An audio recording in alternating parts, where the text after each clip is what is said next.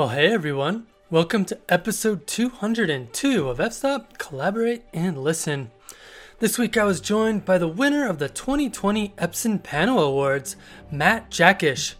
Matt is a nature photographer residing in Vancouver, British Columbia. When he is not out chasing light with his camera, he's mitigating risk over the skies of British Columbia as an air traffic controller. It was not until embarking on extensive travels that Matt gained a true appreciation for exploration and the rugged beauty of Mother Nature. Like me, Matt enjoys venturing into remote areas and capturing these places rarely seen by most people. Matt and I covered some very interesting topics this week, including art and intention in landscape photography, subjectivity in landscape photography competitions, the direction of landscape photography, drones and the creative process, the devastating effects of climate change and our role as photographers, the sensationalization of reality and sacrificing of authenticity for popularity in landscape photography, and lots more. Over on Patreon this week, Matt and I discussed the advantages of not going pro as a landscape photographer. Well, before we get started, I wanted to let listeners know that things are still alive and well over at Nature Photographers Network. NPN is a vibrant community of like minded nature photographers just like you. NPN is a platform designed for and by nature and landscape photographers, and membership includes many discounts to great books, tutorials, and more. Check it out by going to naturephotographers.network or by clicking on the link in the show notes. Okay, let's get to the show. Matt Jaquish, thank you so much for joining me on the podcast. Thanks for having me, Matt. Yeah, absolutely. I was uh, really excited to see that you won the Epson Pano Awards because uh, first of all, I loved the fact that it was someone who does a lot of backpacking and uh, shoots mount shoots mountains like I do, and um, and it wasn't an aerial photo, so uh, yeah. that was that was cool. So congratulations. Thanks for that. Yeah, that was quite a surprise, and I mean, such a minimalistic, simple piece of uh, simple image. I I was quite surprised that that one took the prize. Yeah, I was um, very happy to see that it was a ground based photo. Yeah. I think I, I counted uh, out of the top 50 or 100, I think it was like 60 or 70% of them were taken from the air, which I thought was really fascinating.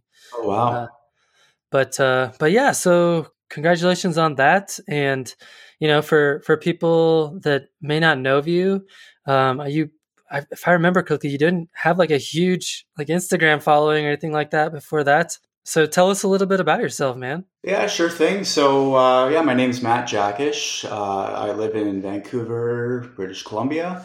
Uh, born and raised here.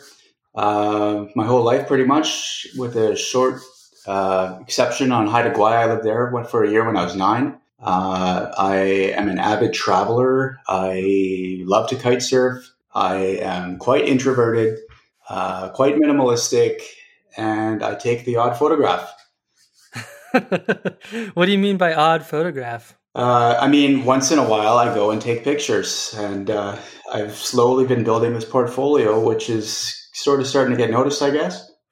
Yeah, that's cool. So, so you wouldn't consider yourself by any means a full time photographer? no, uh, no, I do have a day job. So I, I uh, work as an air traffic controller. Um, that's my full time job. And uh, it's helped me sort of fund my passion and sponsor my lifestyle. So uh, it's one of the few jobs that allows a, a pretty decent work life balance. And I've taken full advantage of that uh, to sort of delve into other things on the side. So uh, it's been good. It's been a challenge to find a balance there, but but no, it's been good. Yeah, and from what I understand, air traffic control is a relatively stressful uh, evocation. yes, uh, consequence of air is quite high. Um, it definitely has its moments, but overall, it's pretty routine, and you kind of you kind of just uh, it's a very habitual job. Uh, and they say if you find it exciting, then you're probably doing it wrong. So that makes sense. Yeah. I think you're the third uh, photographer that I know of that's that's an air traffic controller. I'm I'm curious if if if the stress of the job is that is that one of the reasons why you go out and take photographs is to kind of escape that that life. Uh you know the, the the stress I would call it more of a pressure and it's very in the moment. It's like it's it's not something you really take home with you. It's kind of something you got to deal with very very uh, instantaneously, and then you solve something and you move on with your life. And it's not really something that you carry uh, in your day to day life. It's not that kind of a. You don't have deadlines. Uh, you you don't have that sort of type of um, work that you take home with you. So. Mm-hmm. I, I wouldn't say that I'm trying to escape that. Um, I, I, do thrive on a sort of pressure environment like that. Um, mm-hmm. Yeah.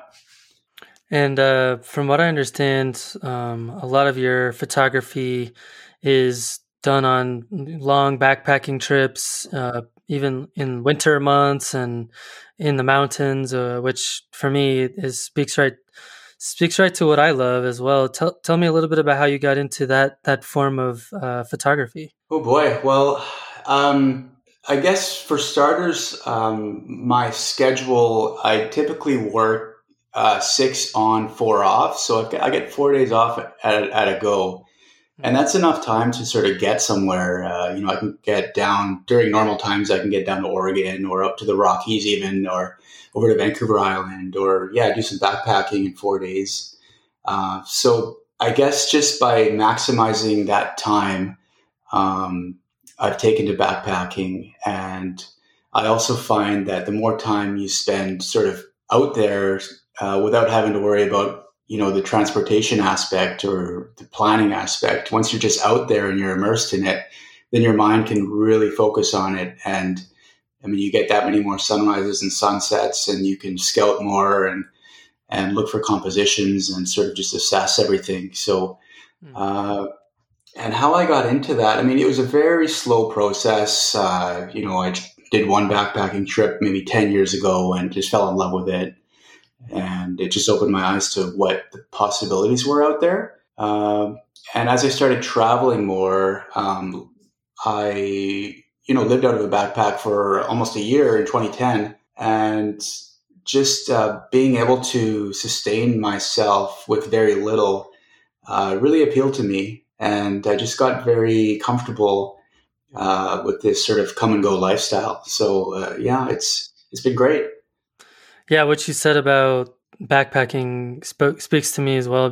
That's one of the things I love about backpacking is this idea that you know you're you're not spending all this time in the car driving to between locations.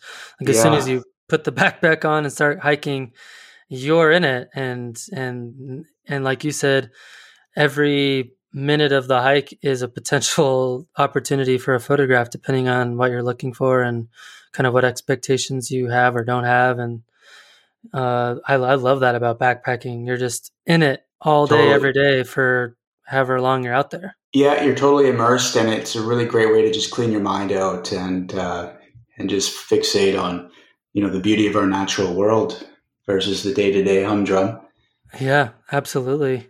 Maybe that's a great way to segue into a, a topic of conversation that I was hoping to have with you. That's just to kind of ask you the question of why do you choose uh, to share the the photographs that you do, and and why you, why are you taking the images that you take? What is what is the intention behind your artwork? Oh man, oh right right to the belly of the beast, Matt. Uh, That's right. It. Um, well, I mean, I could write an essay or probably a novel on that. Just that's one of those things where you're constantly having that conversation with yourself uh, while you're doing it, and even while you're at home um, and it's it's definitely become uh, a huge part of of my motivation. Um, and I can answer that in a number of different ways. Uh, I wrote once that uh, seeking and capturing the best in nature has really required the best of myself. I mean, I, I have to give it my all to get something worthwhile. I feel, and uh, just that level of effort and engagement uh, kind of enriches my experience and it usually pays off with a with an amazing moment out in nature. So um, you know that's I find that very fulfilling. Um, you know, before I got into photography, I still remember the impact that a really good photograph had on me. It just sort of invited and inspired a new sense of wonder. I was like, you know, you what? How is that place even possible? Or or not even a necessarily a landscape, but just a new concept or a new idea Um, like I remember years ago, I saw a picture of uh, a woman in India, and she was breastfeeding a baby on one side and a deer on the other. And I was like, "What is? what am I looking at?" And it just sort of like it just bended my mind, and I was just gobsmacked by by that as an example. But just you know, also landscapes. Like the first time I saw a picture of uh, Gasadalur in Faroe Islands, that little cliffside village with the waterfall coming down. Now it's very popular, but the first time I saw that picture, I'm just like, you got to be kidding me! Like, how does this place even exist? And it does. So uh, that that um, reawakening of, of that curiosity and that sense of wonder uh, sort of got me out there, and I, I feel like I want to contribute that back. I want to I want to bring that to other people um, in the way that it was brought to me, and uh, I, I strive to do that for, for people and, and to to uh, maybe awaken a sense of curiosity in them. Um, I find with photography, you you can really uh, you know impact or mold or even skew perception, and so I want to have a positive consequence via photography. Uh, it's become my my mode of impact, um, and for me, I mean, nature, landscapes that that really represents our ultimate reality. So I want to I want to depict that in the best way that I can. How how does that intention shine through through your through your photography?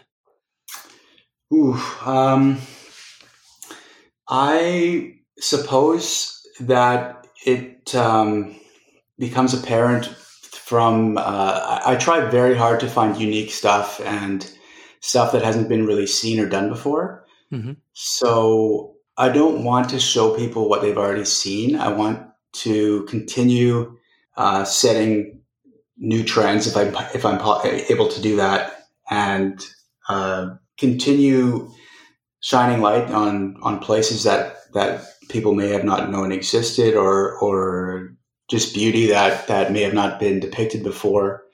Um, that's what really motivates me is is to just continue moving us forward and and uh, adding something new. So that that that intention that you speak of for you uh, personally, it seems like it's very pure and based on um, your love for the outdoors and the wilderness, and to really show people kind of these places and these scenes that perhaps maybe no one has seen before. I'm curious how does that contra- contrast with what you see um, kind of in the general sphere of landscape photography today? Uh, I mean, there's such a wide variety of, of uh, what people are um, sharing mm-hmm. online. And uh, I mean, there's, there's definitely a lot of uh, repetition and stuff like that. And um, I mean, you see a lot of uh, familiar places and familiar scenes. Um, and I mean, there's nothing wrong with that because someone else might have a different set of intentions. They may simply want to share something beautiful. And there's, I can't take anything away from that. That's, that's a very valid reason to take pictures. Uh, mm-hmm. However, if your intention is sort of to find a way to distinguish yourself in whatever medium you're in, you know, whether it's, uh, you know, sports or business or architecture, fashion, you kind of got to bring something new to the table. So um, I guess for me, that that's I found that to be important. I, I want to uh, find ways to add something, um, and I'm trying to do it via photography. Hmm. yeah, that makes any sense. It does make a lot of sense. I mean, I think that's where I've I, I try to do the same myself. Although there, are, you know, I don't know about you, but I find that approach to be much more challenging and like oh, huge, yeah, um, much less productive, uh, yeah, much higher level of risk. Um, because you may try to bring something new to the table and it just doesn't connect, and you know that's that's part of the risk of of uh, um, trying to you know see a new vision into fruition. Uh, is that it just might not connect, and you know, there's a risk there. You're kind of exposing vulnerability, but that's just part of what this is. It's part of what it is to to be an artist. I think. Mm-hmm. Yeah, it's interesting that um, this idea of kind of asking yourself what what is it that I'm sharing and why am I sharing it or or what is it that I'm making photographs of and why am I making these photographs because what I often find is that at least if you consume enough of this photographic medium over time, you can start to you can kind of tell what people's motivations are for sharing what they share and why.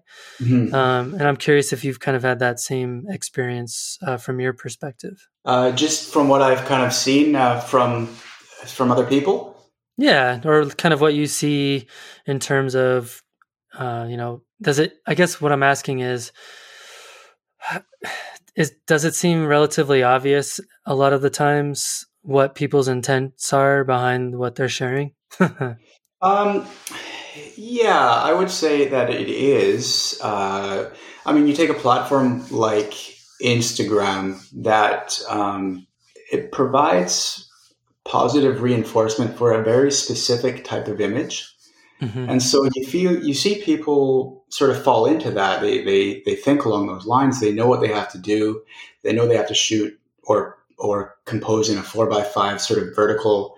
Uh, you know, you put a person in the middle of the frame. The more skin showing, the better, um, and all that stuff. And and typically that will do quite well.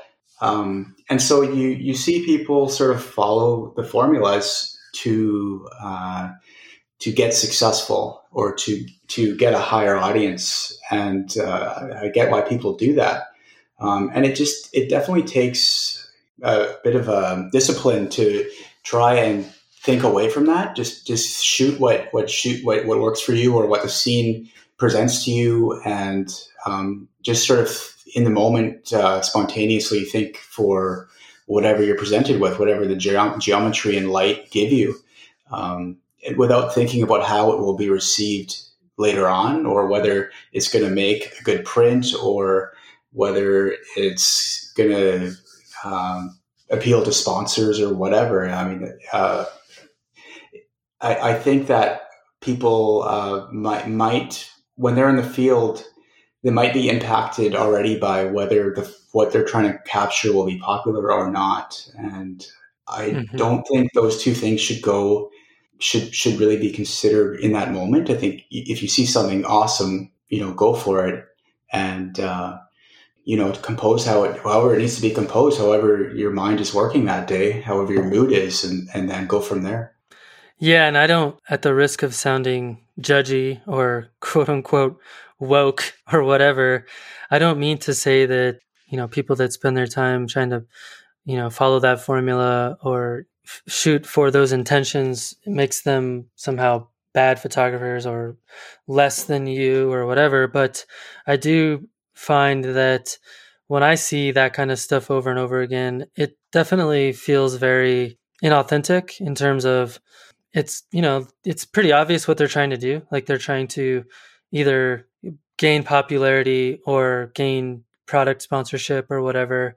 Like I can remember a couple weeks ago, I've been working on uh, putting a bunch of stuff into my 4Runner to for for overlanding, and so yeah. I have like all this stuff on my truck now. And my wife found this account of some guy on Instagram that I don't think I think it was like a sponsored post that came across her feed for some reason, and she's like, "Oh, you should have this guy on your podcast." And I was looking through this guy's feed, and you know, like eighty percent of the photos were like him and his jeep with his rooftop tent in some beautiful location and mm-hmm. it was mm-hmm. like obvious that he the intent behind why he was sharing his images was for to sell the idea of you know he's on the road 24 7 365 and he's he's kind of selling a lifestyle right yeah yeah and maybe an image as well right um, and I, I mean i'm not saying there's something wrong with that but it, it was like well that intention to me just it's not exciting it's like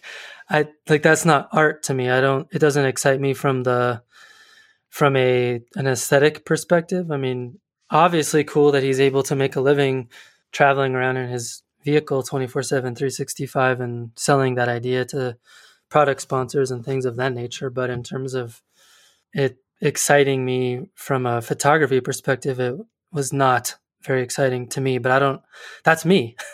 yeah. Yeah. I mean, I think there's a massive difference between something that was created for the sake of being popular or pushing a brand or just creating for the sake of experimenting.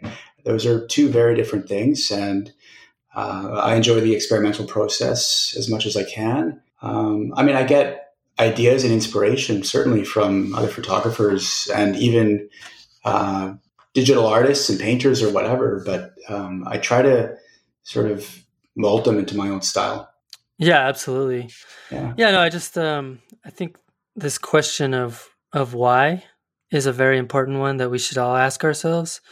Uh, what I found for myself about oh three years ago now, uh, I was meddling with a lot of funky post processing techniques and compositing and things like that. And when I asked myself why, I did not like the answer that I that I had for myself, and so I oh, stopped doing it. You know, and I think, yeah. um, I think that question is a really good one to ask ourselves around not only the photograph that we're making, but also how we process the photo, how we share it, how we talk about it. I think that why can lead to some very interesting and powerful realizations about ourselves and our behaviors. Absolutely. Yeah. I think it's very important to have that conversation with yourself. And the more honest you can be with yourself, I think the more, uh, the more your art will really, will really shine and, and the more accurate it'll be, it'll be a part of you. Yeah. Represent a part of you. Yeah. Well, maybe this is a good place to, to shift gears a little bit because I think related to this idea of, you know, why is also what we're we see a lot of um, in landscape photography these days, which is kind of this sensationalization of reality and the sacrificing of authenticity for popularity, mm-hmm. which I mm-hmm. think is a little bit of what we've already been talking about. But I was curious, kind of what it is you see that's happening around that idea uh, in in landscape photography today. Um, I mean, the biggest thing is that this recent um, software that will just replace a sky with basically the click of a button. You know, like oh, you didn't get a good sky. Well, here's a magical sky for you, and uh, it's it's like are, are, have we fallen out of love with reality and and is reality even good enough anymore um, versus uh, you know let's let's make something look like we wished it could have looked um, and i guess you know it seems like that's the direction photography has started going is is uh, to depict something that we wish we could have seen or something that we think people will like better than what we were given. And again, that comes down to you know intention and how how much we're willing to um, how much of what we experience we're willing to forego for for what we're presenting. Um, and I guess you can do that under the guise of being a digital artist and and um, merging things together and stuff like that. Um, you know that's that's legit as well. Um, but I think we're talking about those are two different genres now. Um, you know, uh, trying to depict something that happened versus trying to depict something else. I guess it's two different things. Um, well, and the for me the key word is authenticity. So so often uh, when people share those images online, uh, they typically pair it with some kind of description about their experience that probably isn't even remotely close to what they actually experienced if you saw the raw file. Um, oh, yeah, yeah. And I think the reason why people do that is because, and again, I'm just speaking from my own personal experience of why I used to do this, is that uh, they want people to believe that what they're seeing from this image was some was real. Yeah, yeah, totally. And I, and I guess they figure it, it's more impressive that way. And it, it, it, maybe it does look more impressive too, but, uh, uh, what are you selling here? Like, is there like, what's the reason for doing that? Right. I think this kind of goes back to the why, you know, it's, uh, yeah.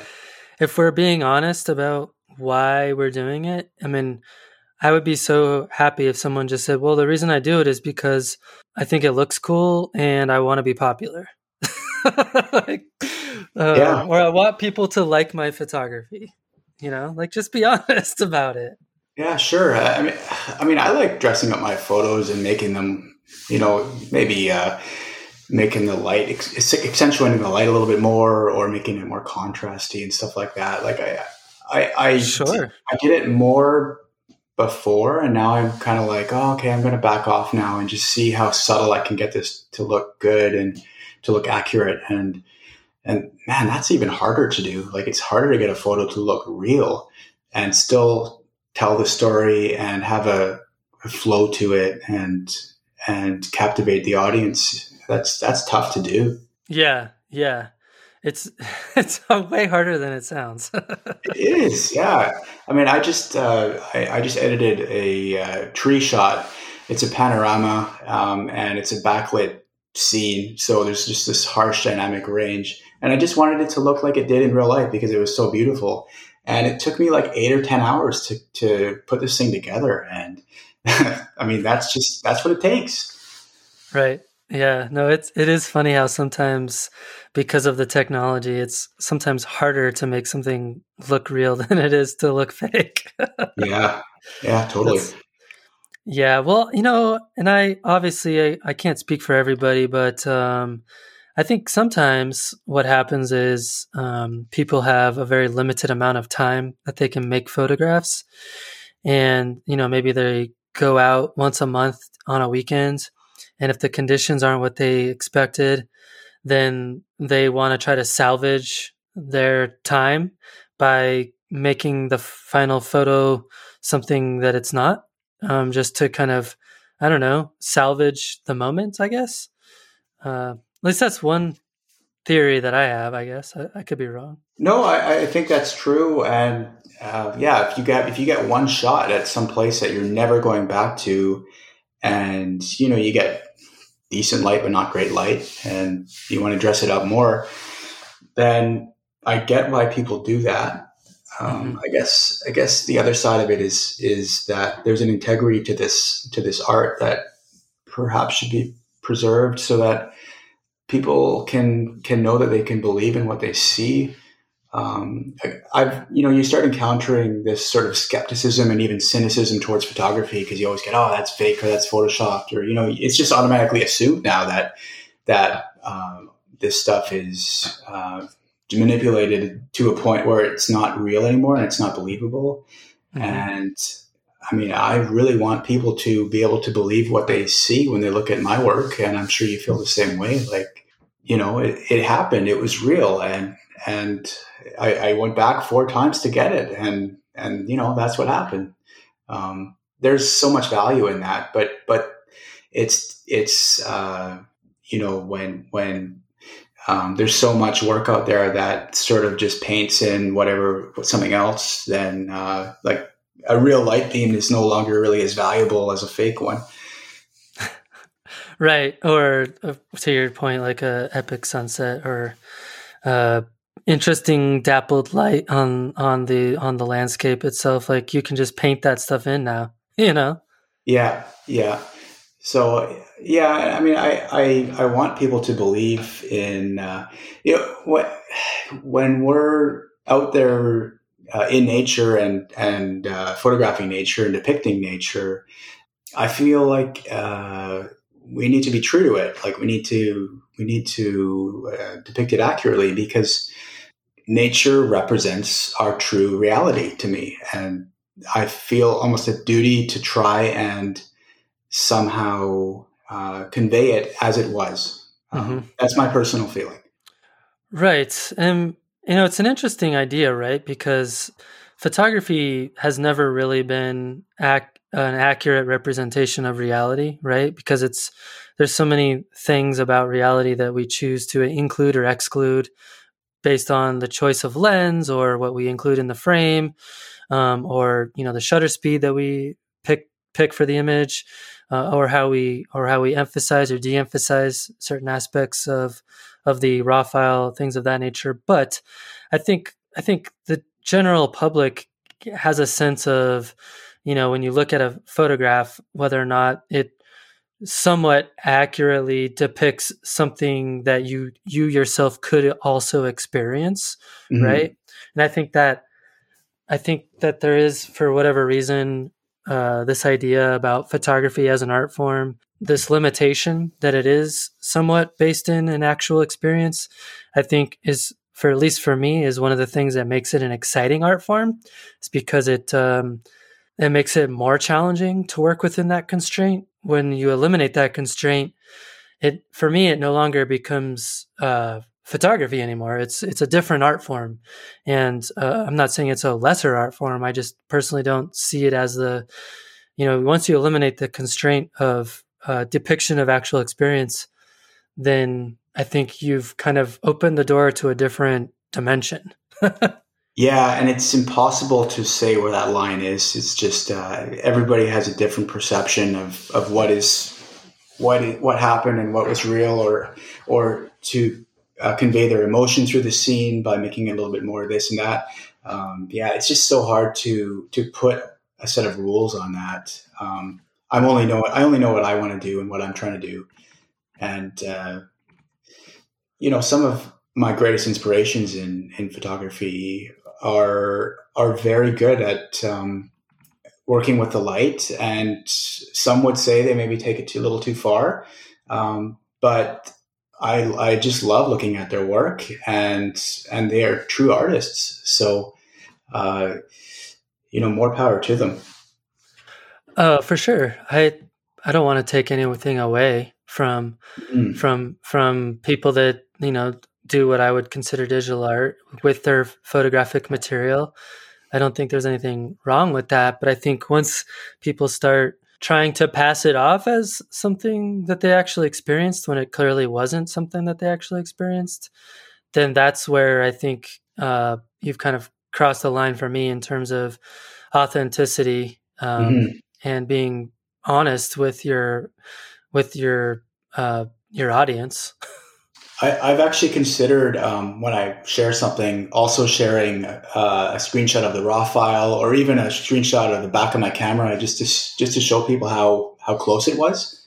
Mm-hmm. Um, just just to really drive home that uh, you know it was what I saw. It was it did exist. Right, and I guess for me, kind of where I draw the line, and I think um, I think it's a fair way of drawing the line is that uh, if I look at if I look at the photograph and I'm and I'm able to kind of stand uh, where you stood um, in the same conditions that you had, and then I look at the raw file, uh, do I feel deceived?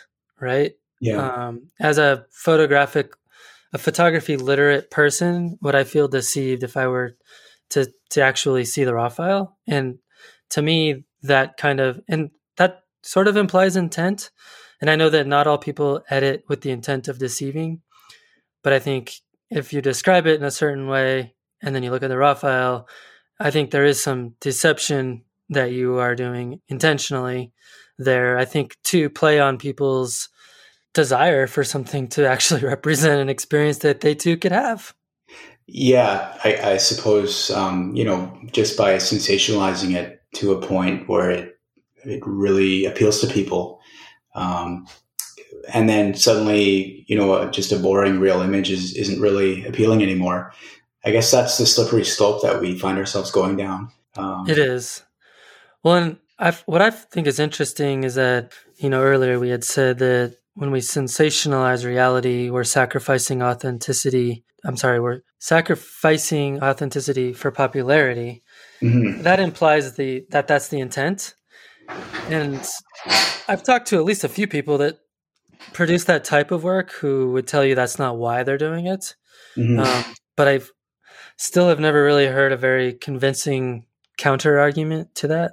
Yeah, and that's not just happening in photography; it's happening in all aspects of life. I mean, we have a, a musical band here in Vancouver called uh, Delhi to Dublin, and they have this really unique sound. They're like kind of an Indian Bhangra style music fused with uh, Celtic violin. So it's just this this combination that I've never heard before. They're really good, really unique. You've you've just never heard anything like it, uh, but they never get played on the radio. Um, so anyway, I found out about these people uh, maybe quite a few years ago, and just recently I heard them on the radio for the first time uh, with some new music. But their new music was unrecognizable to their original style. It was more of a pop song, like just you know, like any other song. Um, so I was like, oh, interesting. Like, so in order to get radio play, they kind of uh, you know, abandoned their original sound to appeal to a wider audience. And uh, I didn't recognize them at all.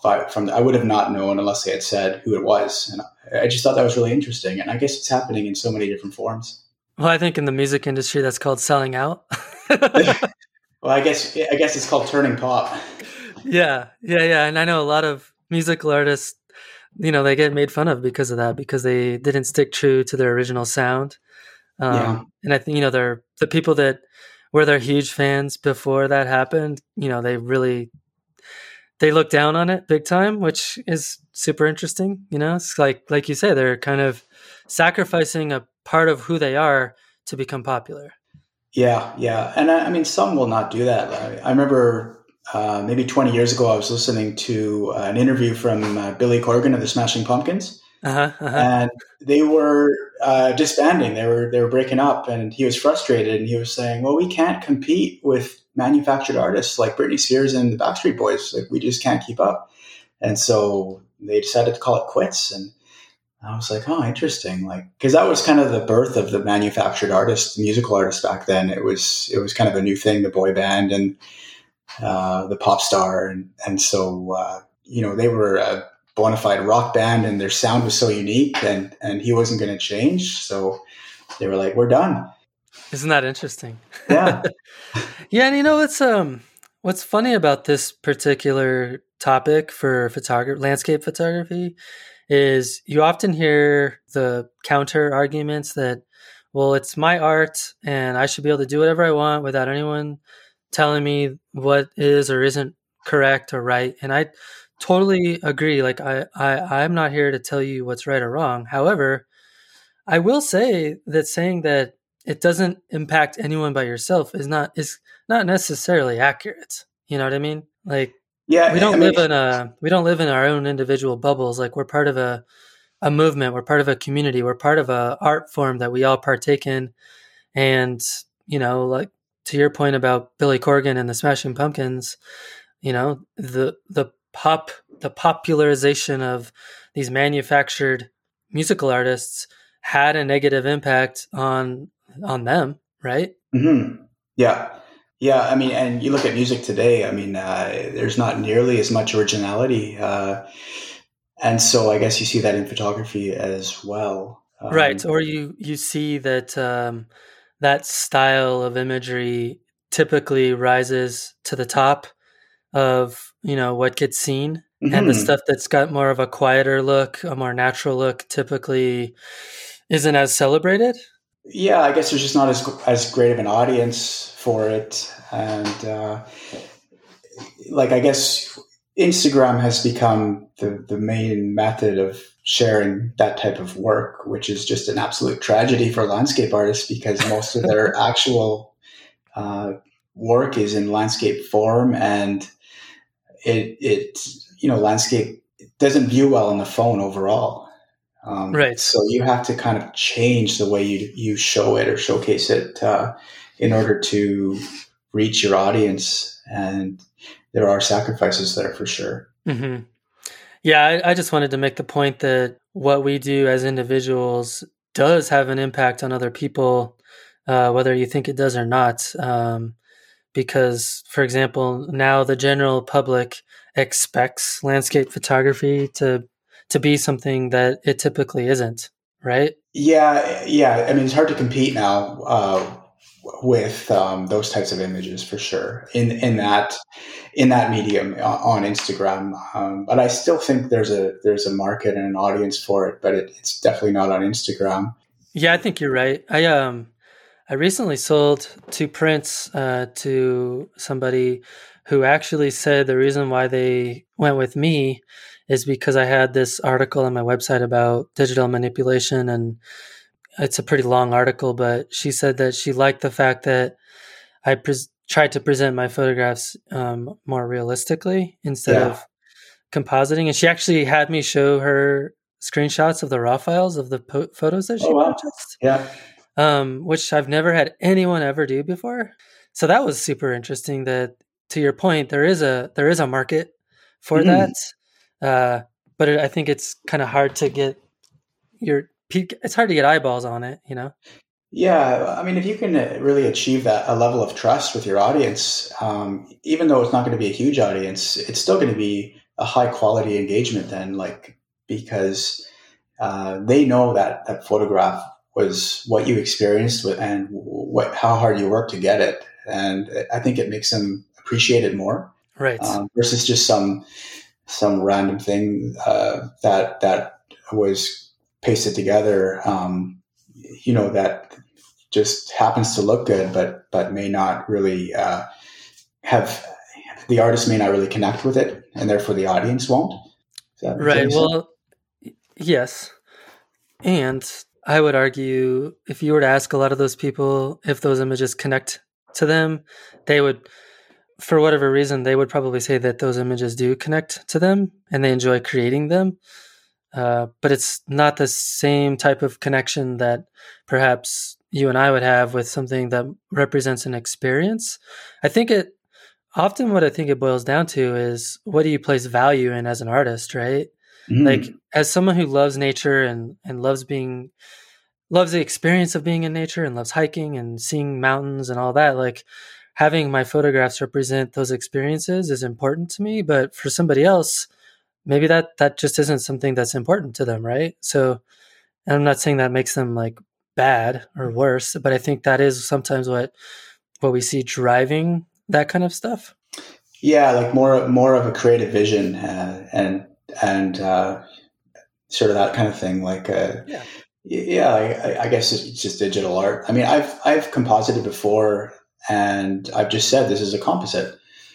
Um, I even, you know, I had one where I uh, I photoshopped a bird in. I mean, it was a bird that was shot nearby, and it just wasn't in the original scene. But I didn't feel right about just presenting it that way, so I actually added in the very bottom of my description, "Hey, like this bird is from a different shot. Like it's it's a different bird," and I just want people to know that I'm not trying to deceive them in that way. Mm-hmm. Um, and that's just that's just important. It's just important to me. I, I don't know. Yeah, I know it's important to me as well. Yeah. Well, let's uh let's talk about photography contests. uh, it's an interesting segue because what we typically see more often than not is uh, those types of images that have been um, heavily manipulated uh, typically do much better, although not always, but typically do much better than images that are not. And um, obviously, you're somewhat of an exception to that um, in your recent win uh, in Epson Pano Awards. Uh, but if you look at like the um, International Landscape Photographer of the Year, uh, you know, m- vast majority of the photography that's been awarded in there has been to some degree fairly heavily manipulated. Although I wouldn't say all of it has been, but quite a bit sure. of it has. Yeah. Um, it's, yeah, very interesting. I read through that thread on Facebook that really attracted a lot of attention among the photography community. Um, and yeah, it was very interesting, uh, especially because uh, the International Landscape Contest typically has has gravitated towards uh, work that looked more original or or felt more intimate and uh, was maybe a little more true to form mm-hmm. in the past. And and I feel like they took a bit of a left turn this year. Um, so I was certainly a little bit surprised. Um, something you might find interesting is that the tree image that that won the Pano Awards. Um, I also entered that tree image into International Landscape Photographer, and it was one of my lowest scoring shots in that contest. So fascinating. It just goes to show you how subjective it is, right? There's no best. Um, um, so all the judges are different. All the agendas are different. Uh, the brand of the of the contest is different, and who they decide who, who wins or how they how they decide to present uh, the best photographs is, is always it seems to be different not only contest to contest but year to year and you just you just never know what they're looking for yeah i mean i think the uh, panel of judges that is chosen for any particular competition in any particular year plays a huge part of that i know that uh, typically one of the issues, I guess you could say, with that other competition is that often it's not landscape photographers who are judging. And so, interestingly, they don't have a uh, what's the term I'm looking for? They're not steeped in kind of being able to see what uh, you know if they someone someone presents an image of a very epic uh, iconic location that's been heavily manipulated but they've never maybe have never seen a photograph of that location before because they're not a landscape photographer. Yeah they don't um, they don't scroll instagram all day and, and are familiar with uh, you know what the typical benchmark images of that place are right so then you know when they see like something that something from a location like that and presented in such an epic way, they're probably just blown away, right? They're like, oh my God, that's incredible. And then someone else who maybe spends all their time studying landscape photography, they would see an image like that and be like, eh, it's the same old shot from the same old spot, you know? yeah, there was there were some surprises in there this year for sure. Uh, yeah. Um, and I, I think you're right. Uh, the the panel on that one uh, typically are not landscape shooters. Um, so um, yeah, I mean, they they their perception of of uh, what stands out is is different in their mind from what a landscape photographer might say in their mind. So um, yeah, I mean, there's still some great images in there, but there's there's a there's a wide variety of quality I found this time. Yeah, and to your point, it's it's very interesting to to see I think what's interesting about contests is that typically the types of photographs that are chosen to win kind of pushes the zeitgeist of of um, the craft in that direction for like a year or two. For example, we've seen more and more aerial photos win, right? Mm-hmm. So we see many, many, many more people now using drones um, because yeah. They want to they're like well obviously if i need if i want to have a chance of winning a competition i should get a drone.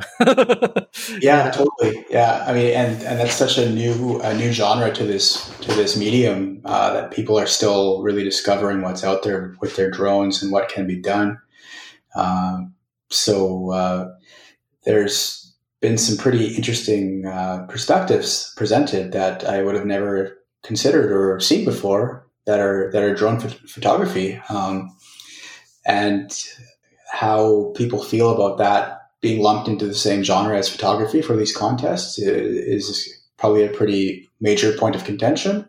Right. Um, but uh, well, it's kind of going back to what you we had said earlier. Is like, how is that a level level playing field if, um, like if you don't own a drone, you can't compete, right?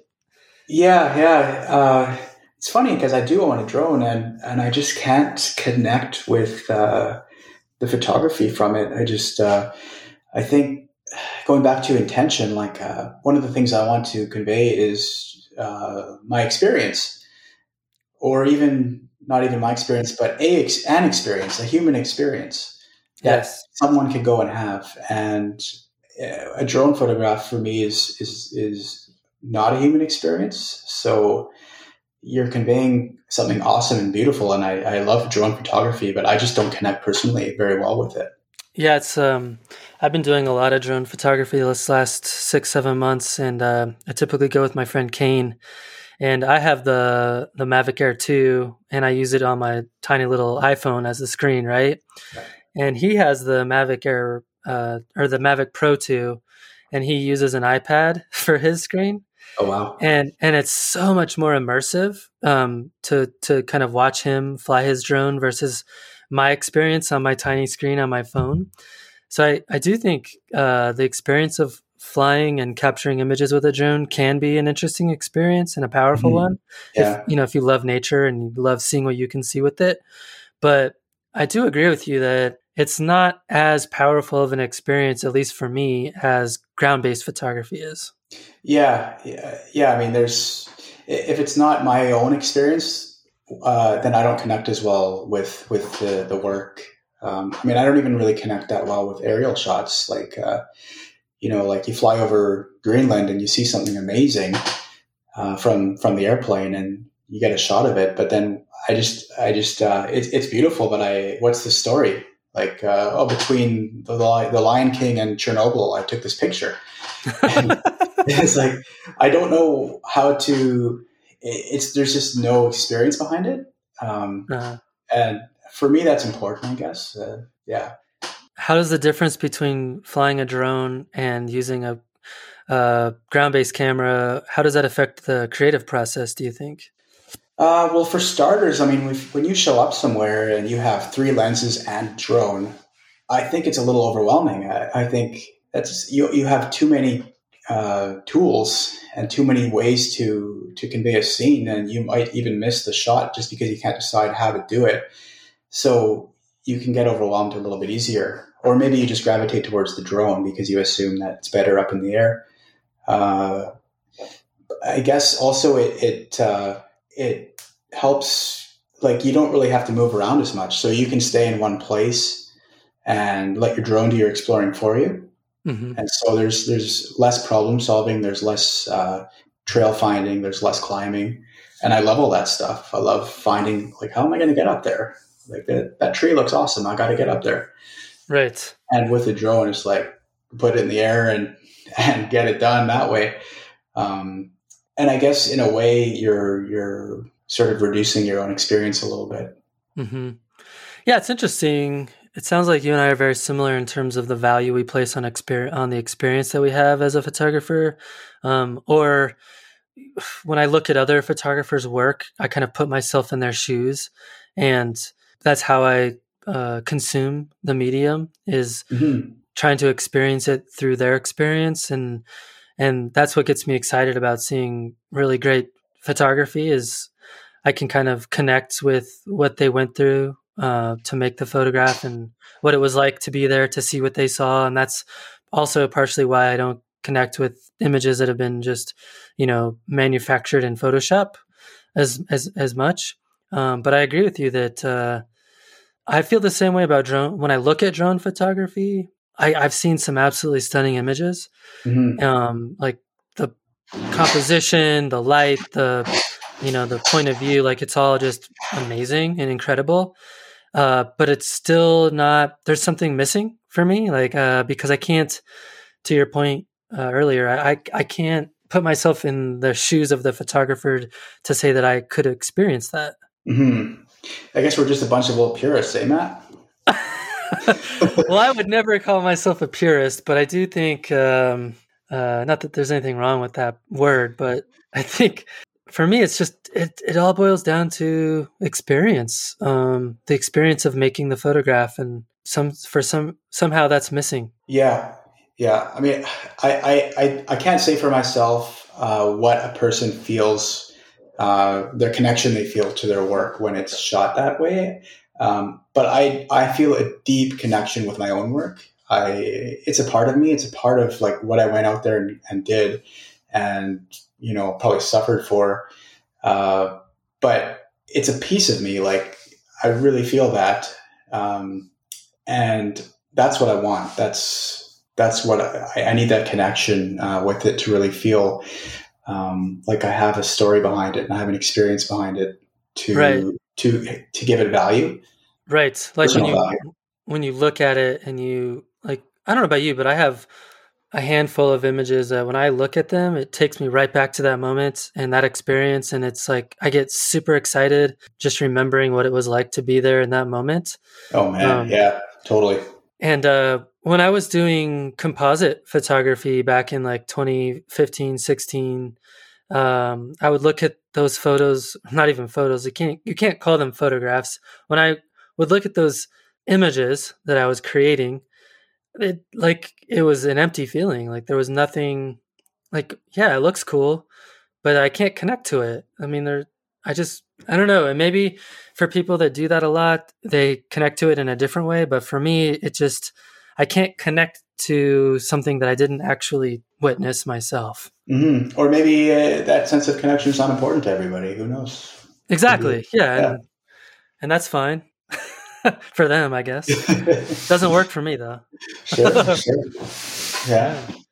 Cool, man. Well, uh, the last thing I wanted to talk about, um, which we probably could spend an hour just talking about this, uh, but uh, something that I'm hugely passionate about, and it sounds like you are as well, and that is kind of the experience of being a nature and landscape photographer amidst the devastating effects of climate change and the unfortunate kind of shrinking of the natural and natural world and wild places that exist. And I'm curious, what has that experience uh, been like for for you as a photographer and as a person who loves nature? Oh man, uh, it's whew, that's a big one. Um, it has been tremendously sad because uh, once you start to see what's out there, you also see how quickly it's disappearing. And uh, like nature just re- represents so much to me. Um, and there's very few examples now of an ecosystem that has never known the disturbance of humans. Mm-hmm. Um, but I'm very fortunate to live near a couple of those places. And when I go into them, it's just like, wow, like uh, you're just witnessing this undisturbed process um, that took an eternity to create and how we just tear those places apart without giving it a second thought just astounds me. Um, so I'm feeling an increased sense of urgency now, particularly when I go into the forests, mm-hmm. um, because they're being harvested very quickly. Uh, not uh, also, um, you know, with the we have mountain pine beetle up here. We have, uh, as you know, anywhere forest fires are a big thing. Yeah. Um, this year I was going to do a, I still probably am going to do a canoe trip to uh, Spirit Island in Jasper with my dad, more just for a trip. But but uh, I was going to bring my camera. Um, are you familiar with Spirit Island? It's it's uh, Maligne Lake, and it's that famous, very iconic Canadian uh, scene with an island in the middle of this beautiful lake surrounded by mountains. Yep. Mm-hmm. Um, mm-hmm. The trees on that island are dead now. They're they're all red and brown. Oh um, man. Yeah. So um, you know, not that I needed to get that shot or whatever, but but it's just sad to see that even our iconic locations are being affected by this. And uh, when you go into a place like Jasper now, the hillsides are all red and brown, and, and there's less and less green. And I just wonder if, if every year of going back to the Rockies, if that's what we're going to see, or uh, and I mean that stuff's just one lightning strike away from being tinder and sizzling to the ground. Um, yeah, and, and, you know, I used to spend a lot of time down in Eagle Creek, down in Oregon, and now that place has been uh, deeply impacted by the fires as well. Yeah, yeah, yeah. So, I spent a few time, few few days in there myself. oh yeah, I mean, you can't go wrong in there. It's so beautiful, yeah, or it was. I mean, hopefully it it bounces back pretty quick here. Uh, I'm sure you've seen David Attenborough's uh, latest, where I have, uh, and he talks about the reduction in wild spaces. Uh, yeah, it's it's um pretty pretty alarming to see the rate at which wild places are being destroyed. Oh man, like one generation pretty much and this is what So, I mean, it sounds dramatic, but at times I feel like I'm just like writing the obituary of the forest, you know, just this is what once was and uh, hopefully a few generations later people can still enjoy what's left of, you know, via the pictures.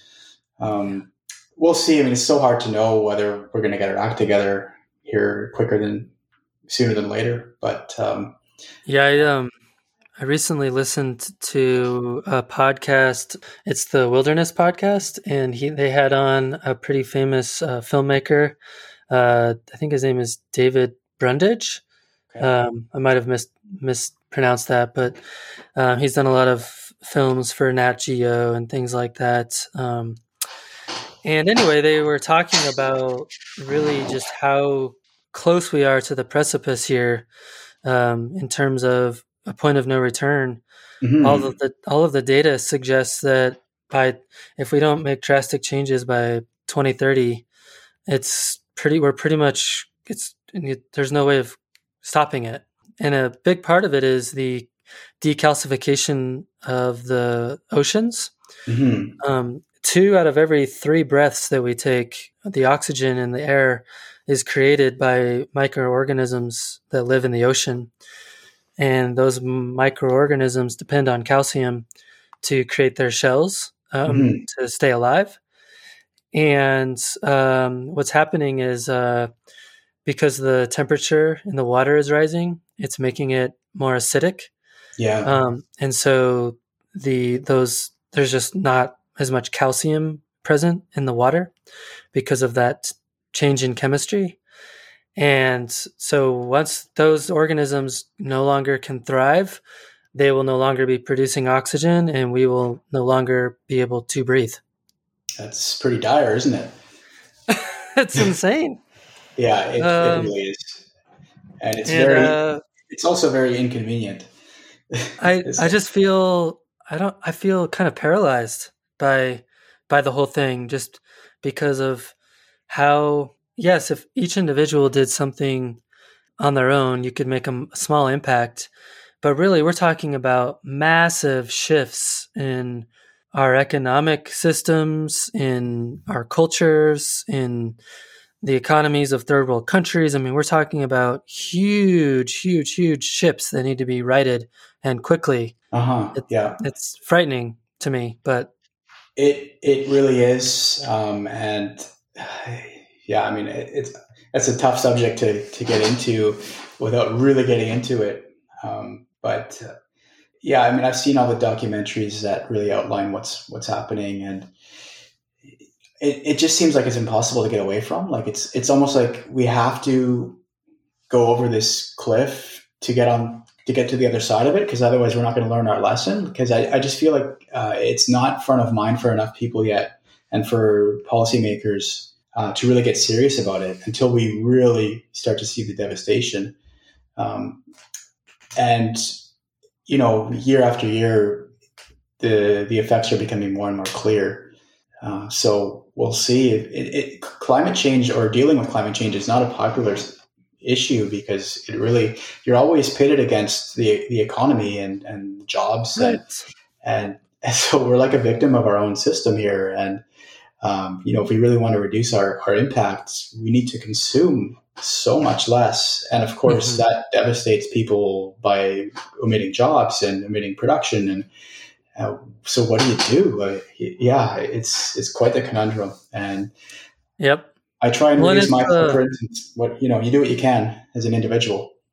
Yeah, and I think it's kind of a false choice uh, be- between choosing uh, the economy or the environment because you know there is economic industry in sustainable energy, which isn't without its flaws as well. You know, there's still carbon uh, output in solar and wind um, and hydro, but it's less. You know, it's less impactful.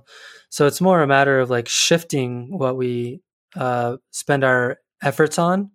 But yeah, it's uh like you're right. It's politicized because people think that well, you're you're telling you're telling me that we have to get rid of all these jobs and if we get rid of all these jobs and people will be in poverty and that's a worse problem but it's like yes and if if the earth doesn't exist in 20 years who cares? You know like yeah totally.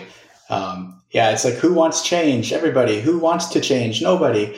Is that that whole thing. Uh, and like yeah here here locally where i'm from uh, you know the big issue or one of the big issues is logging. And right. you know it's like well I, my family depends on logging. I need to cut these trees down so that i can i can survive. And and th- there's just that mentality that it's it's i hate to call it a sense of entitlement but um you know to to just dismantle these places without giving it a forward thought is is uh, we're not a we're not a very forward thinking species, really. Uh, we we just think for our, our personal survival, but not the survival of, of the future generations.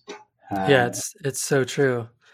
You know, I was yeah. curious. This might be hitting home for you as an air traffic controller, but uh, I think one of the upcoming debates that we're going to see more and more of in landscape photography is how a lot of photographers uh, make their living on traveling the world in airplanes, which emits a pretty huge chunk of carbon uh, yes. to to travel that much. Um, I'm curious, how do you see that particular debate changing as we head into the future with landscape photography? I can see a splintering happening in the community of landscape photographers of those that say that you're being selfish by traveling all over the world and then those that say that well if i don't travel then i'm not showing people the beautiful places. What, what do you think about that? Hmm, yeah that's that's very interesting. You're right. It, it might go in that direction. I think actually well this year is going to be a really not well 2020 i should say is going to be a, a great experiment when we look back and see what the actual reduction in air traffic was and, and if that helped to improve uh, the planet's state. Uh, yes. because a lot less airplanes flew last year which was you know devastating for the line of work i'm in. But um, you know, if, if, let's say there was a fifty percent reduction, you know, it, if that was that enough, did that make an impact? I'd be really curious to know uh, what right. that impact was, and if they're able to measure that and see, because because fifty percent less air traffic is massive, and you're never going to get that voluntarily or, or, for any other reason. So. Um, I'd love to see that that data and, and see if they take a look at that kind of thing. And um, I think that will impact um, people who are sensitive to that in the future. Mm-hmm. Um, and and hopefully um, people are a little more mindful about those decisions to go travel uh, if it is if it is really that impactful. Yeah no i think looking at the data for sure would be a great place to start. Mm-hmm. yeah. Yeah it, will really be interesting to see where uh, travel goes from here and if if it returns anywhere near normal to what it was. Uh, but what an amazing time to to be alive to to have been able to basically get to any corner of the world within 48 hours. Uh, I mean, that's really only been a, thing for the last 50, 70 years of our right. entire history. And, and what an amazing time to be able to do that and access unique cultures um, that are still, you know, not amalgamated into the greater cultures. And, and that's just been amazing to, to uh, be able to access and engage. Um, so I definitely I'm grateful that I got to see what I saw and and explore the world when I when I could and and and know and understand that that's really only something that my generation and the generation or two before mine could actually do. Right. No, it is. Um, like you said, what a time to be alive. yeah. Yeah. Yeah. Cool, man. Well, wrapping things up, who would you recommend uh, for the podcast? Who who do you think our listeners would love to hear about? Um, so, have you ever tried to get Erin Tolle on here? I have not, although I'm friends with uh, TJ. Yeah, uh, I mean, yeah, Erin is such a great photographer, and uh, I love her work. Um, and I wonder if she'd uh, partake in something like this. She strikes me as being a little shy, but uh, so I'm not sure if she'd be into something like this, but uh, I'd be really uh, curious to hear her story. Awesome. Uh, name number two. Uh, so TJ Watt.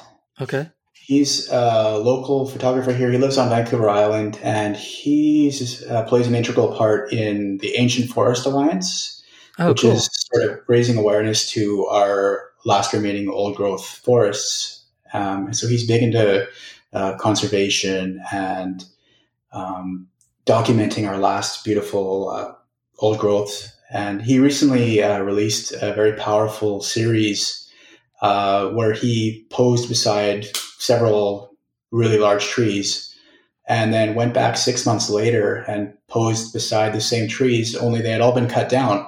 Uh, so he's posing beside clear cut stumps. Oh, wow. And so seeing those photos side by side, he's got several of them, was quite impactful. And I think it helped people really to realize what's happening out there. And so I I think it'd be great to hear what he has to say. Yeah, awesome. Uh, I'd also think it'd be cool to hear from Benjamin Mays. Uh, he's a young uh, Australian photographer, and he's just up and coming guy. He's got a really unique look uh, with his work. Uh, he's he's definitely got resolve, and he he's going into this full steam. So I think he's got a lot of potential. I think he's got a bright future in this, and I I think it'd be cool to hear his story. Awesome. Uh, last name, uh, I'd like to hear from uh, Daniel Laan. Yeah, very moody photographer. I think he's from the Netherlands, and uh, I don't know. If, I guess you could call his style subtle, but uh, he's got some just incredible moody work, forests and foggy stuff, and uh, some some of the mountains up north in Europe. There, um, that's cool. He's got a pretty cool style as well. Awesome, man. Well, dude, this has been really fun. I love uh, bantering about these types of topics with someone who's like-minded. So thanks for taking the time to to to chat. Yeah, thanks for having me, Matt, and thanks for doing these podcasts. I think it's great you're giving all these uh, random artists a voice, and it's been so cool to hear from certain people. Yeah, you bet, man.